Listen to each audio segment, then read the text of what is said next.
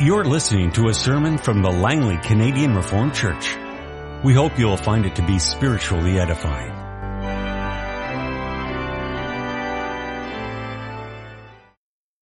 I'd invite you to open your Bibles to the book of Hebrews.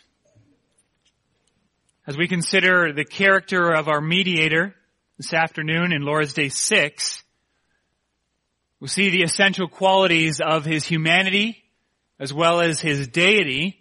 And in the book of Hebrews, in the first two chapters, the author lays out precisely those two qualities. In chapter one, his divinity. In chapter two, his humanity and communicates the benefits of his two natures to us there. And so we'll read those two chapters, Hebrews 1 and 2, and the first verse of chapter 3.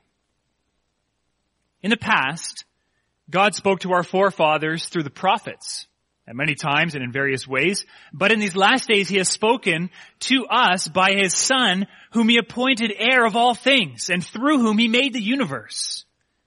The son is the radiance of God's glory and the exact representation of his being, sustaining all things by his powerful word. After he had provided purification for sins, he sat down at the right hand of the majesty in heaven. So he became as much superior to the angels as the name he has inherited is superior to theirs. For to which of the angels did God ever say, you are my son? Today I've become your father. Or again, I will be his father and he will be my son. And again, when God brings his firstborn into the world, he says, let all God's angels worship him. And speaking of the angels, he says, he makes his angels winds, his servants flames of fire. But about the Son, he says, your throne, O God, will last forever and ever, and righteousness will be the scepter of your kingdom. You've loved righteousness and hated wickedness. Therefore God, your God, has set you above your companions by anointing you with the oil of joy. He also says, in the beginning, O Lord, you laid the foundations of the earth and the heavens are the work of your hands. They will perish, but you remain. They will all wear out like a garment. You will roll them up like a robe, like a garment that will be changed but you remain the same, and your years will never end. To which of the angels did God ever say, sit at my right hand until I make your enemies a footstool for your feet?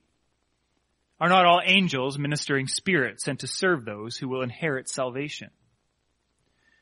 We must pay more careful attention, therefore, to what we have heard so that we do not drift away. For if the message spoken by angels was binding, and every violation and disobedience received its just punishment, how shall we escape if we ignore such a great salvation? This salvation, which was first announced by the Lord, was confirmed to us by those who heard it, who heard him. God also testified to it by signs, wonders, and various miracles, and gifts of the Holy Spirit distributed according to his will. It was not to angels that he has subjected the world to come about which we are speaking, but there is a place where someone has testified, what is man that you are mindful of him, the son of man that you care for him? You made him a little lower than the angels and crowned him with glory and honor and put everything under his feet. In putting everything under him, God left nothing that is not subject to him. Yet at present we do not see everything subject to him.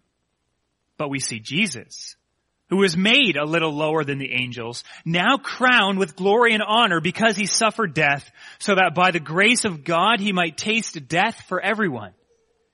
In bringing many sons to glory, it was fitting that God, for whom and through whom all, everything exists, should make the author of their salvation perfect through suffering. Both the one who makes men holy and those who are made holy are of the same family. So Jesus is not ashamed to call them brothers. He says, I will declare your name to my brothers in the presence of the congregation. I will sing your praises. And again, I will put my trust in him. And again, he says, here I am and the children God has given me. Since the children have flesh and blood, he too shared in their humanity so that by his death he might destroy him who holds the power of death, that is the devil and free those who all their lives were held in slavery by their fear of death. For surely it is not angels he helps, but Abraham's descendants. For this reason, he had to be made like his brothers in every way in order that he might become a merciful and faithful high priest in service to God and that he might make atonement for the sins of the people. Because he himself suffered when he was tempted, he is able to help those who are being tempted. Therefore, Holy brothers who share in the heavenly calling, fix your thoughts on Jesus, the apostle and high priest whom we confess. Our text this afternoon is the Word of God as it's summarized and confessed by the church in Lord's Day 6 of the Heidelberg Catechism. In order to understand Lord's Day 6, you sort of need to know what's going on in Lord's Day 5. We finished off in Lord's Day 5 with the kind of mediator and deliverer that we must seek, one who is true and righteous man, yet more powerful than all creatures, that is one who is at the same time true God. And then we continue on in Lord's Day 6. Why must he be a true and righteous man. He must be a true man because the justice of God requires that the same human nature which has sinned should pay for sin. He must be a righteous man because one who himself is a sinner cannot pay for others. Why must he at the same time be true God? He must be true God so that by the power of his divine nature, he might bear in his human nature the burden of God's wrath and might obtain for us and restore to us righteousness and life. But who is that mediator who at the same time is true God and a true and righteous man? Our Lord Jesus Christ, who has become for us wisdom from God, that is, our righteousness, holiness, and redemption. From where do you know this? From the Holy Gospel which God himself first revealed in paradise. Later he had it proclaimed by the patriarchs and prophets and foreshadowed by the sacrifices and other ceremonies of the law. Finally, he had it fulfilled through his only son. Beloved congregation of our Lord and Savior Jesus Christ, it's fitting that today we would remember the bodily ascension of the Lord Jesus Christ into heaven to the right hand of God. On the same day that we come in the progression of things to Lord's Day 6 in the Heidelberg Catechism. This is fitting because this Lord's Day, Lord's Day 6, is all about our two-natured mediator. He's human and he's divine. He is both man and God. The other Lord's Day in our catechism that spends the most time speaking about the two natures of Jesus Christ is Lord's Day 18. And this is the Lord's Day that speaks about the ascension of our Lord into heaven. So we have this connection in the catechism, and that's good. It, it works for us today as we look at Lord's Day 6, and will help us to remember the significance of the ascension of our Lord to the right hand of God. That's a good connection. But the problem with us is not that there, there's a connection in the catechism. The problem is that oftentimes we don't have this connection in our hearts and our minds. We don't have this connection in our hearts and our minds with the reality that Jesus Christ right now, as I'm speaking to you sitting here, is at the right hand of God in heaven. It's where he is, where he physically is in the body. We're very aware at many times of, of what Christ has done in his death. At times we really focus on his resurrection. We try as much as possible to, to keep in mind our return and, and to live in light of that day. But how about the fact that Jesus Christ is in the flesh right now at the right hand of God. As you walk through life, as you walk through the, the joys and the sorrows, as you face the victories and the challenges of your daily walk, the things that are happening in your life right now that have happened this past week or that are going to happen in this week to come, are your eyes firmly fixed on your mediator at the right hand of God in heaven?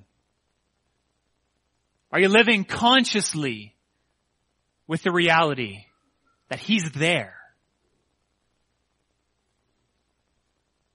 Our eyes should be firmly fixed there at all times, not forgetting everything else, but remembering that He who is there is the one who has died and risen from the grave, and He who is there is the one who will return. We need to remember Him because He there right now and at every moment, good time, or bad is a perfect mediator.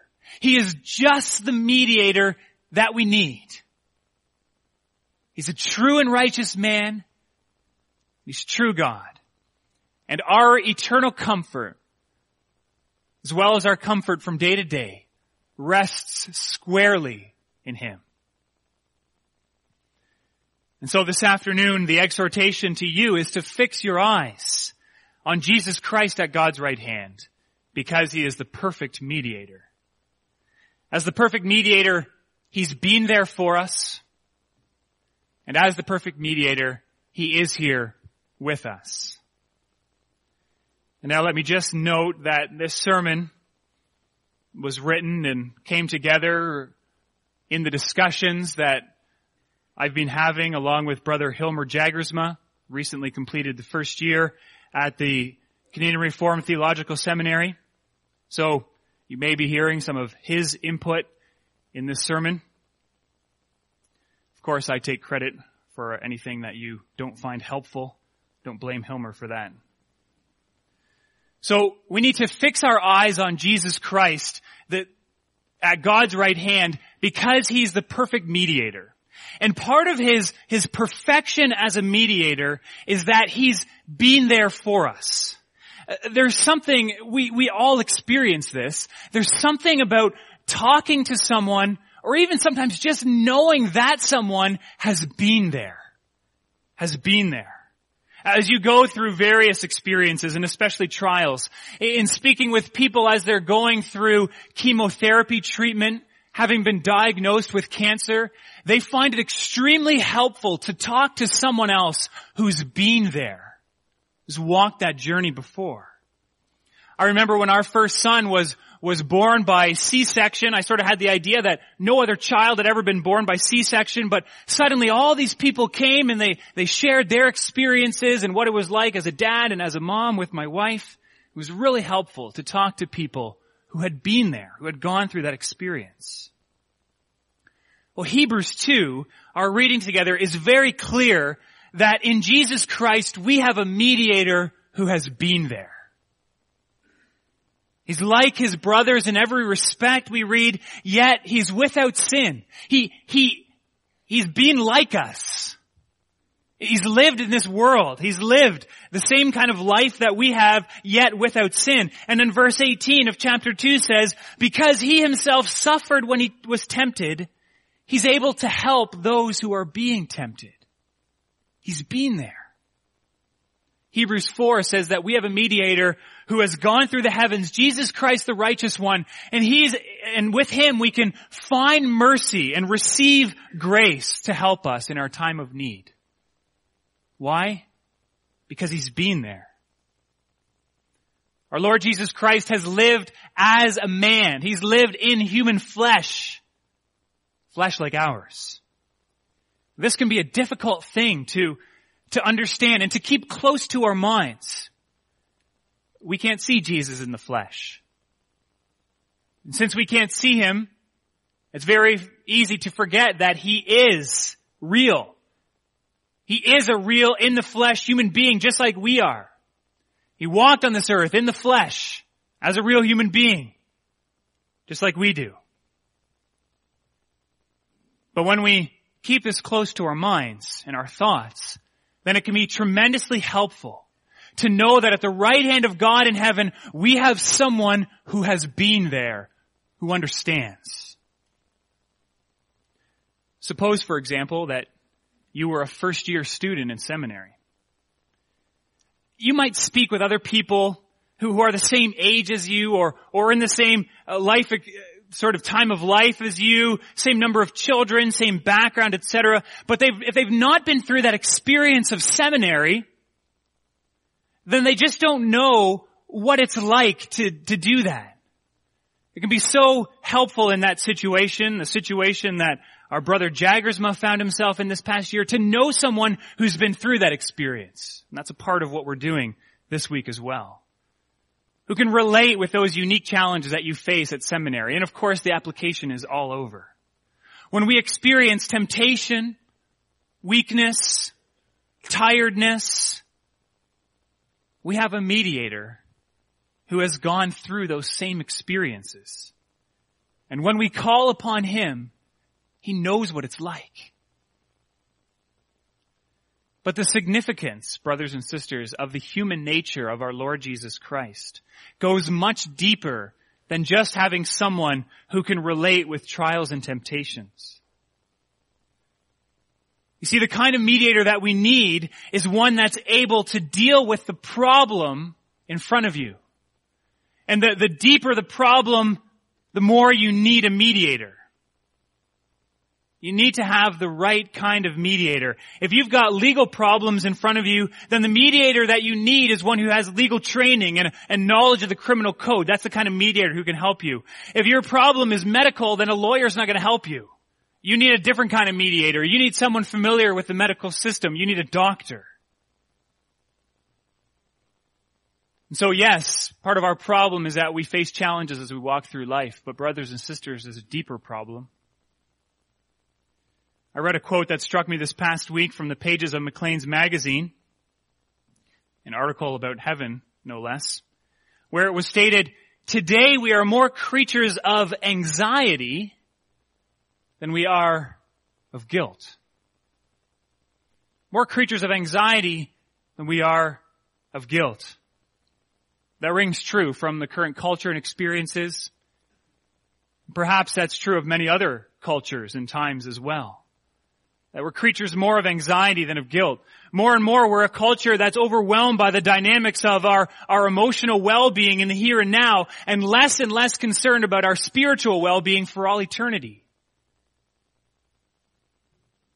But the message of God's Word is very clear.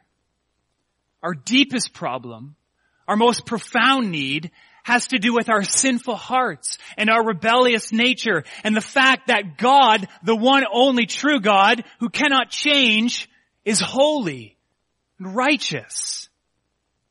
And He punishes sin. He punishes it justly. He punishes it eternally. We need a Savior then that can help us not just when we're going through a tough time, or when we're feeling down, or when we're feeling weak. Although we certainly have a Savior who understands that. What we need on a deeper level is a Savior who can help us because we're deeply and totally affected by sin. Because our relationship with, the, with God in heaven has been deeply and profoundly broken.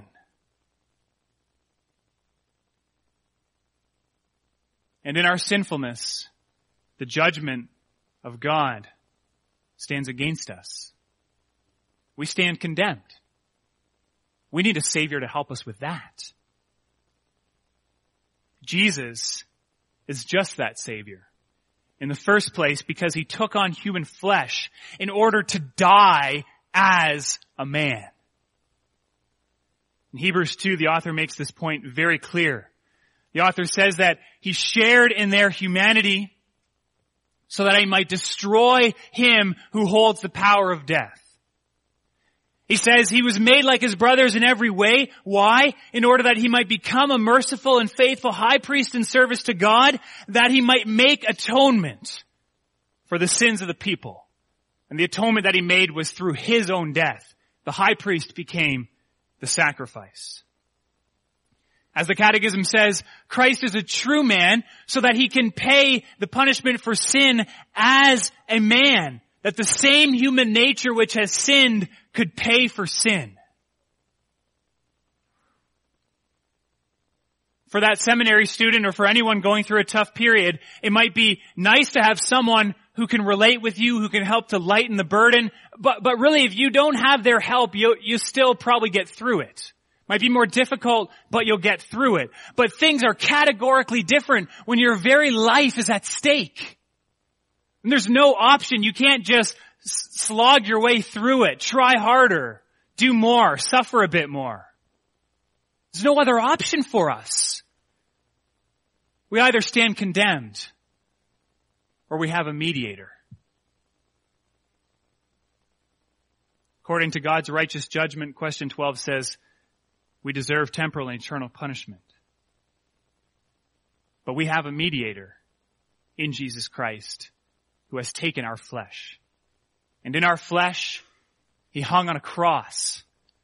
In all the pain that we would experience in our flesh, and even more, as God poured out his wrath upon him. He's a perfect mediator because he's a true man. He's a perfect mediator also because he's a righteous man. Ultimately, if Jesus would not have lived a perfect life in all righteousness, loving the Lord as God with all his heart, with all his soul and all his mind, loving his neighbor as himself, then his true humanity would be worth nothing. He could hang on the cross as a true man all he wanted, but if he had sin, then he could not bear our sins there. Satan understood this. Satan understood this very clearly. That's why you recall when Jesus was baptized and he went out into the desert, Satan went with him and tried to tempt him there. Because he knew, okay, God has come into the flesh, but if God in the flesh, if this man sins, then the mission is shipwrecked. Then he cannot pay for sin.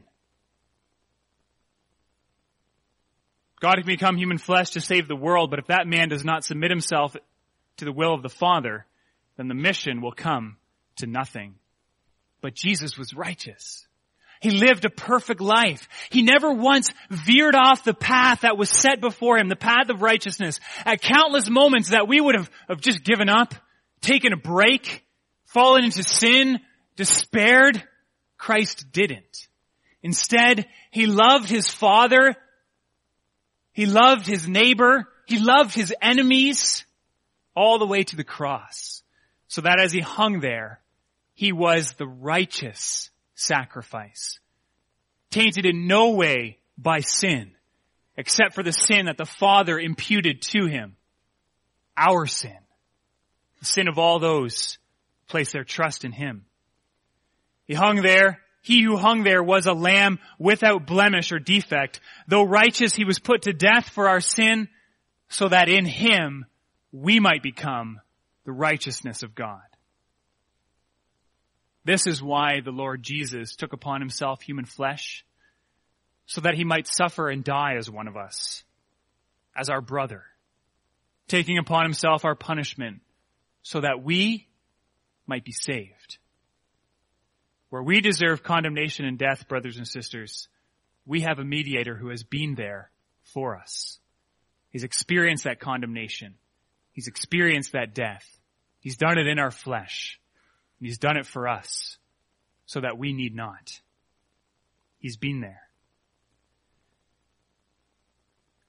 He's also here.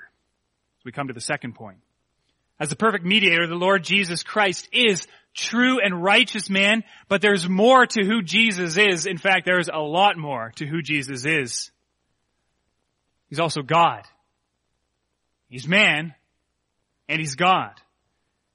Now, along with the doctrine of the Trinity, the doctrine of the two natures of Christ is one of the most mysterious and profound doctrines that the church confesses. How can someone be both human and divine? How can someone be both man and God? What does it look like? How was he conceived? What did his DNA look like? What did his cells look like?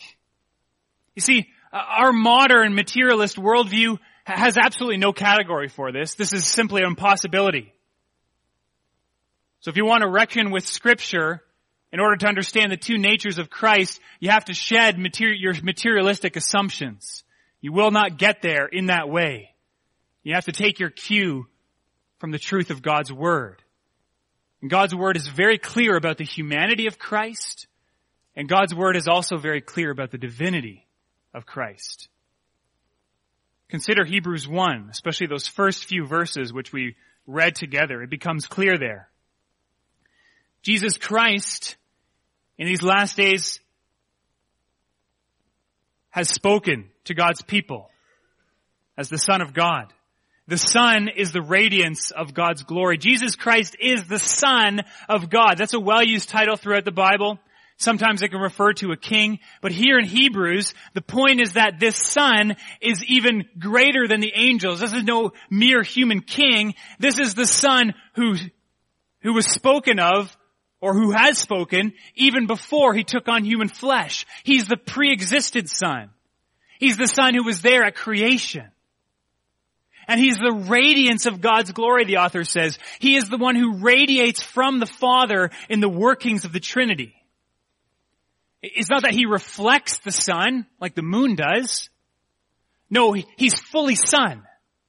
But whereas you cannot peer into the intense light and heat of the sun in the sky, you can appreciate something of the sun through its radiance. This is Jesus Christ. He's the exact representation of God's being. When you behold and comprehend Jesus Christ, you are beholding and comprehend none other than God, is what the author is saying here. If you want to know what the love of God looks like, then consider the love of Jesus Christ. If you want to understand the wisdom of God, then know Jesus Christ. Remember in John 14, which we looked at this morning, the disciples were confused. How do we know the Father? Jesus says you know the Father if you know me. He and the Father are one. He's truly divine. He's the mediator of creation. Through him all things were made. He's God. He's God. This is who Jesus is. Now in becoming a man, he made himself nothing, taking the very nature of a servant. We read in Philippians chapter 2. Christ put off his heavenly glory in order to clothe himself with humility, with suffering and guilt and shame as the Lamb of God. But in doing that, he didn't cease to be, to be God. Rather, all the way to the cross, he suffered as both man and God. Both man and God. On the cross, he was fully the eternal son. Try to, try to get in your mind what this means. Jesus Christ on the cross was truly God.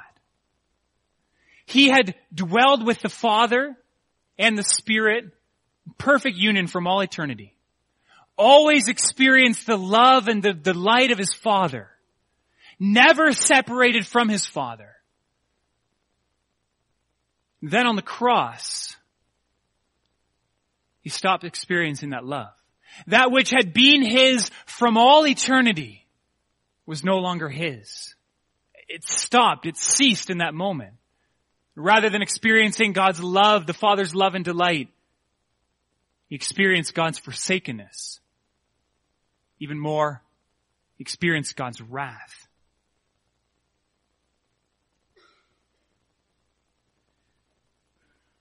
Even the experience of having a, a loving father with whom you're close suddenly turn on you after 10 or 20 years of knowing that father would be a tremendously upsetting and painful experience, would it not? If all of a sudden the one whom you'd only known nurturing affection and love from turned and you experienced his, his full-born wrath, that would be deeply troubling. But to have enjoyed that perfect love from all eternity, and then to have him forsake you, pour out his wrath upon you, what a moment. What three hours on the cross. So painful because he is God. So bearable only by him because he is God. This mediator, who is a perfect mediator, is the perfect mediator because as God, he has borne the wrath of God. Only he could do it. But the benefits of his divinity extend beyond that as well. Because after that experience on the cross, he arose from the grave. And he did not just arise from the grave, no, he ascended into heaven. He who had once left the right hand of God to make himself nothing returned to that same place this time in human flesh. That's the difference. He descended into suffering and pain and punishment, but he ascended with triumph and vindication, authority and power, and he's at his rightful place now at the right hand of God. And now you might say, wait a minute. I'd sort of rather have him here. Wouldn't it be better if he was here, just like the disciples in the upper room? Wouldn't it be better if he was here? Why is he leaving? Why is he going? Might be nice to have a savior far away, but how much better to have one near? A friend across the country can be good when you're going through a difficult time if they can relate with you, but wouldn't it be much better to have that friend right at your side? But Jesus is here. He is here because he's God. Yes, we have our first, our, our flesh in heaven, the first fruits of the resurrection. The son of Adam is in heaven, in the flesh. However, he's not only there, he's also here. Lo, I am with you always, Jesus said to his disciples before he ascended into heaven, even to the end of the age. I am going, he said, in the upper room, but I will send my spirit, a counselor to be with you. Brothers and sisters, this reality of the ascension of our mediator, the ascension of the man, uh, the one who is true man and true God is not a sad reality for us because he's not a mere man. It's not sad for us because he's the God man. He's the right mediator. Because he's here with us. Because he has sent his spirit and he himself lives in us, as he told the disciples. He is here among us. He's here to bring salvation to the four corners of the world. He's here to speak life and peace into dead and rebellious hearts. He's here to comfort us with the words of truth. He's here to guide us in the way of righteousness. He's here to transform us into His likeness. He's here to hear our prayers whenever we call on Him so that hearing us here, He can bring our prayers there before the right hand of God. He's here because He is God. The ascension of teaches us that Jesus Christ is just the mediator that we need. The mediator who is at the same time true God and true and righteous man.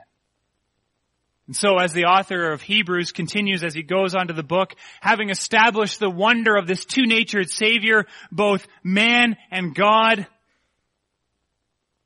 let us focus our thoughts on Jesus. Let us always remember to focus our thoughts, to focus our eyes, the eyes of our heart, to focus our faith on Jesus Christ where He is, at the right hand of God. Let us never forget He who is seated at God's right hand. 100% God, 100% man, and 100% perfect mediator. Amen. This has been a sermon from the Langley Canadian Reformed Church.